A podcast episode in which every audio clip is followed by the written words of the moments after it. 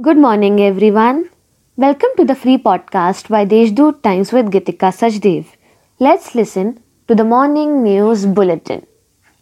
Guardian Minister Chhagan Bhujbal turned into a cop himself and helped clear the rush on Mumbai Agra highway at Ghoti Toll Plaza. He cleared vehicles choked at Toll Plaza. Jeans and t shirt may mean stress free wear for some, but they are no longer suitable office attires for Nasik Municipal Corporation employees. Municipal Commissioner Kailash Jadhav has recently issued orders to implement the government order asking its employees to wear a formal attire in the office. A mobile squad team of Forest Development Corporation of Maharashtra chased and stopped a truck at Garware Point carrying smuggled wood. It has arrested three suspects and a truck has also been seized in the action.